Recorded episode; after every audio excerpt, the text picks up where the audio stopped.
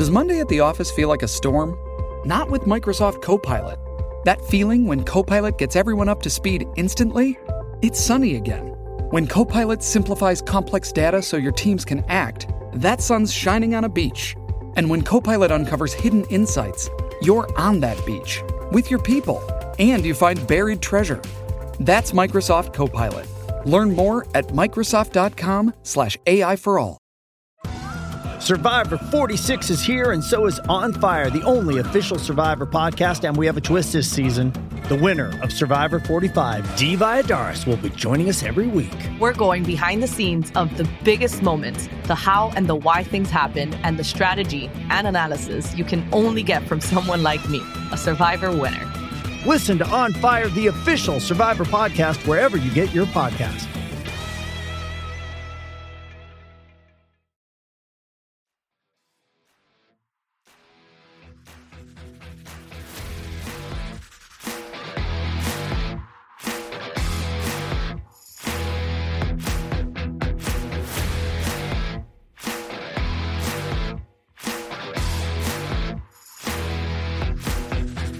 Welcome to the PFF Fantasy Football Podcast. I'm your host, Ian Hartitz, and today we are going to break down the fantasy football team preview for the Washington football team.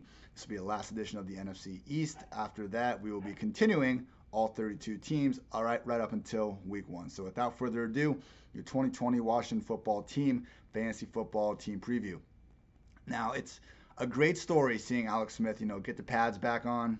He, you know, could have easily hung it up and the 17 surgeries or whatever it was, like my goodness. But I think it would be borderline coaching malpractice not to let Dwayne Haskins continue to be the guy. You know, if eight weeks go by and the guy's struggling, okay, then we can have a conversation. But I think the idea that Haskins was written off after, let's see, he first he gets thrown into the fire against the Giants halfway through the game, and you can say, okay, they're a bad defense, but you know, remember it's a situation that he wasn't even being remotely prepared for, seemingly. And then he gets thrown into another game halfway through against the Vikings. And then finally, the coaching staff, you know, pulls their hands back and go, okay, you know, Dwayne, we've been throwing you in the middle of these games. Now go into Buffalo for your first career start. I mean, just, you know, and you put in the reality that what, who was he throwing to other than Terry McLaurin? all last season. The offensive line was a joke, and the entire Bill Callahan game plan was seemingly to give Adrian Peterson 20 plus carries up the middle. So could not have been a worse environment for Haskins to play in. And yeah, you know, the results were awful. You look at his overall QB rating, 38th. His QB rating on deep balls, 35th. Under pressure, 27th. Kept clean, 39th. Like, there was no good metric takeaways from Haskins' season as a whole. But again, with that context, you know, bad scheme, bad weapons, and you know just brutal start to the season in terms of what he was asked to do. There were times where he did look like the same guy that broke Drew Brees' all-time record for most touchdowns in a season in the Big Ten. I mean, by the end of the year, you know, games against the Eagles, Packers, uh, Giants, all of a sudden Haskins was making a hell of a lot of nice plays. I mean, Haskins had this one throw against the Jets where it, the play actually didn't count and got called back on a hold, but dude literally whipped the ball across his body, almost 60 yards downfield, and hit McLaurin in stride. I mean, the arm talent is there. You know, I know we all laughed at Stephen A. Smith when he called Haskins his uh, dual threat guy uh, back in the day, but you know, he's never been that quarterback. The guy has a rocket. He is uh, incredibly talented. Like I'm not giving up on him yet. Unfortunately, the you look at the team this year, and okay, they added Antonio uh, Gandy Golden, you know, a couple tight ends to help, but like the fact that Terry McLaurin is still just far and away this offense's number one wide receiver. I guess depending on what happens with Antonio Gibson, uh, but it's just troublesome. You would have liked to see them go out, get a few more weapons for Haskins because again, he did flash some of the real high ability that made him the first round QB in the first place. It was just more of a matter of, I think, similar to what Josh Rosen has gone through in his first two seasons. Like, they were just other than you know the top five, ten QBs in the league, I don't know who would have made that Washington offense. You know, look anything other than uh, miserable for most parts of last year. So, uh, not giving up on Haskins just yet, but it is concerning that you know there's not more uh, going his way in 2020 other than you know a natural year two leap and uh, you know some new coaches that'll hopefully make a more uh, scheme friendly system for him. So The good thing is, you know, ideally we kind of know what's going on there. Again, maybe Smith takes over at some point. I kind of doubt it.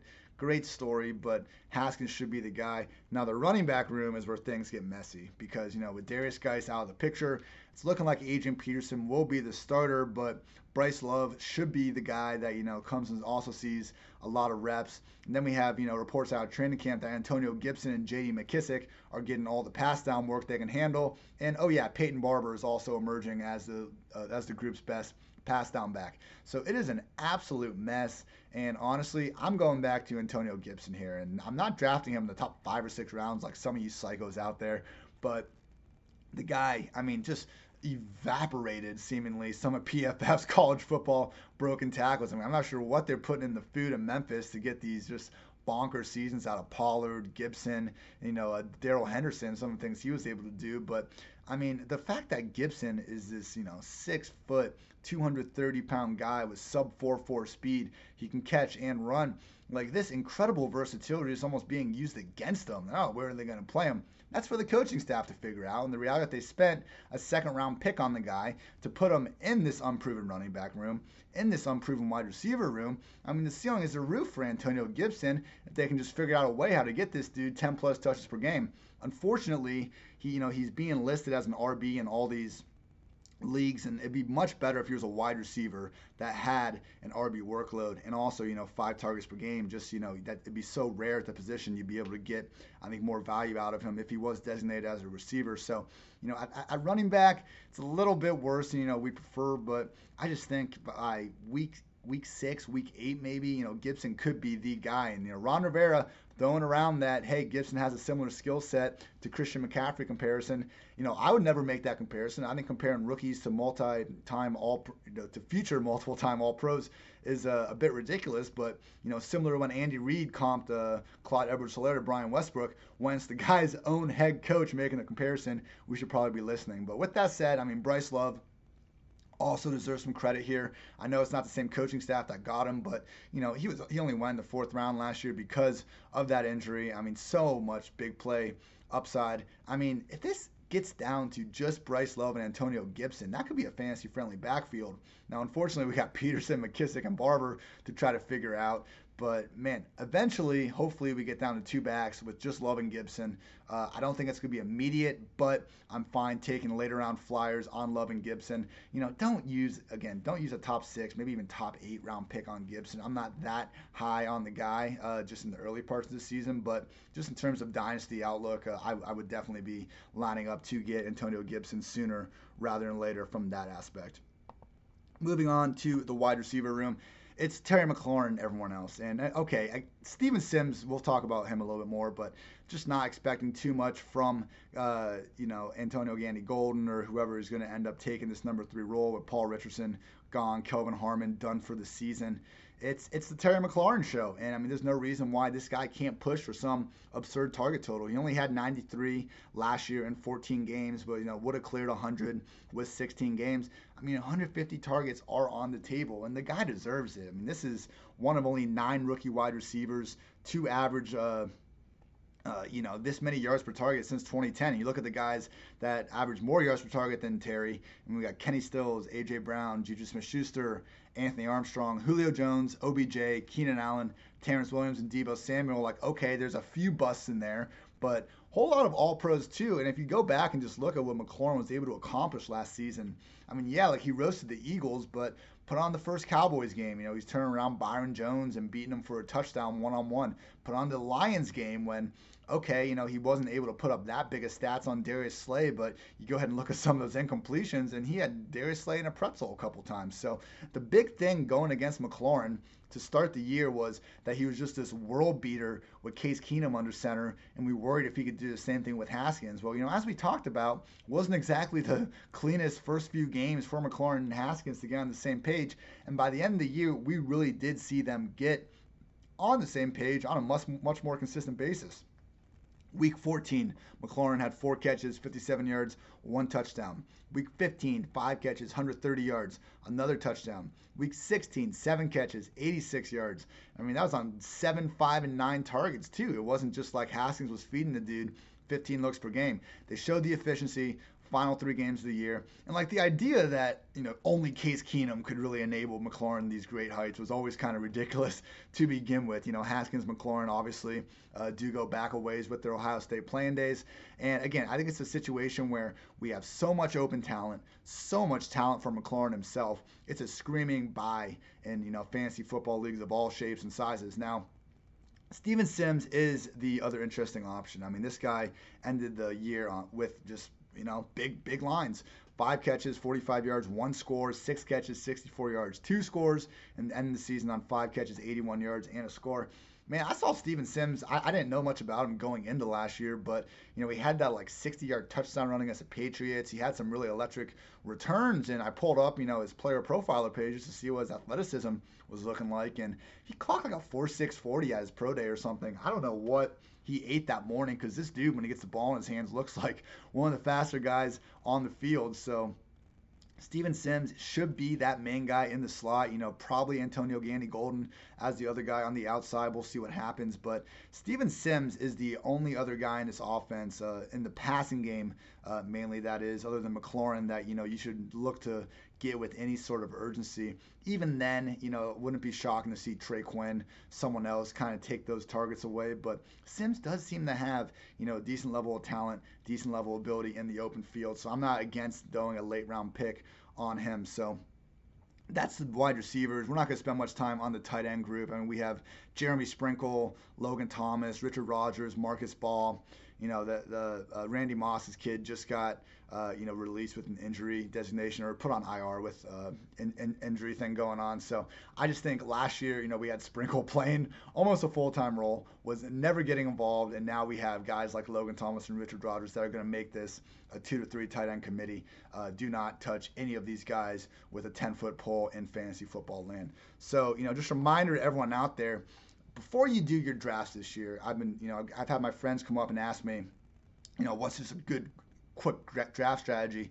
And I, have maintained, you know, unless you're doing one of these really contrarian, you know, win a million dollars, there's thousands of people competing tournaments, like do not go zero RB. Try to leave your first three, four rounds with at least two running backs, and then go get your baller wide receivers because, you know, go do some best ball drafts. You know, if you're going to do them, go to Underdog Fantasy or go to a mock draft somewhere else just do one or two of these before you do, you know, your important redraft league with your friends and look at the running back landscape after the first four or five rounds. I mean, we spent these entire, you know, last two weeks on Twitter with people now coming out and backing Leonard Fournette as, you know, value at his ADP.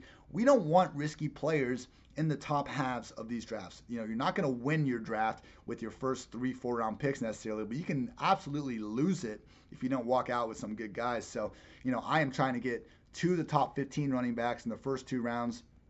And then why am I taking Leonard Fournette in round three over, you know, an Adam Thielen and Allen Robinson, who I both have as top seven wide receivers, you know, even a Calvin Ridley, borderline wide receiver one. I just I don't get it. I think there's far too much risk, and he could meet value. I know, I understand his RB seven last year. I, I know a large portion of his targets came on first and second down. I'm very aware of you know Chris Thompson being you know this guy that, as, as Washington fans know, uh, you know he, he, can get hurt. But Jay Gruden did throw in the ball a ton. You know, didn't mean for this to become a Leonard Leonard Fournette bashing part of this Washington football team podcast. But you know these best balls again. Go get your running backs early Go do an underdog. Use code PFF. Get a free entry into the million dollar uh, competition. And look, you know, if you can get get Leonard Fournette on the squad and win a million dollars using code PFF, kudos to you.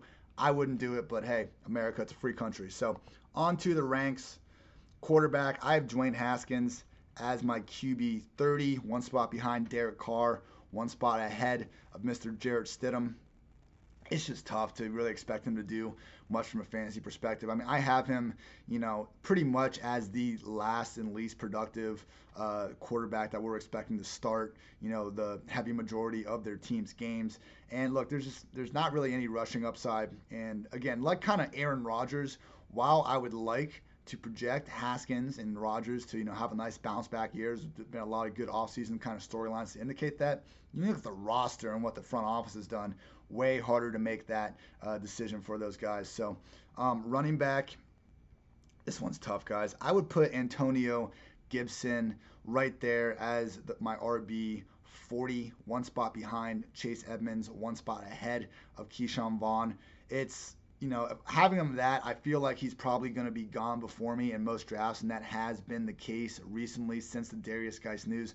Bryce Love is the guy where, you know, I have him a little bit lower, RB uh, 51, but I think he's the value. He's the one you're going to be able to get in more of these drafts. And, you know, we'll see if AP can just keep chugging along if they're going to keep giving him the ball. But again, sneaky chance, I think, for an incredibly crowded backfield. But if Love and Gibson can emerge as the two studs that they should be and go get those touches with, you know, an assumption of rational coaching, which we all know doesn't always work out, I think that is a scenario where we would look back and be happy about those Gibson and Love selections. As a whole, though, you know, if you if you walk away from these fantasy drafts without a Washington running back, you're, you're not going to feel bad about that at all.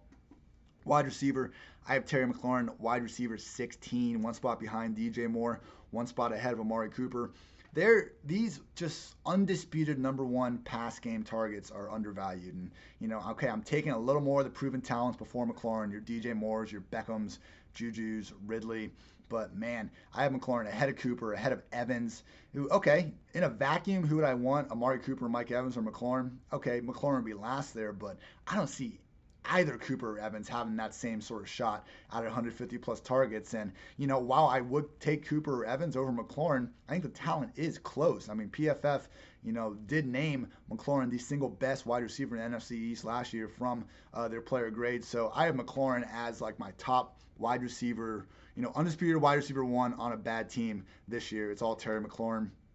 Uh, Steven Sims is going to be a bit further down the list, I have him as my wide receiver 72, uh, behind Breshad Perriman, ahead of Danny Amendola, Russell Gage.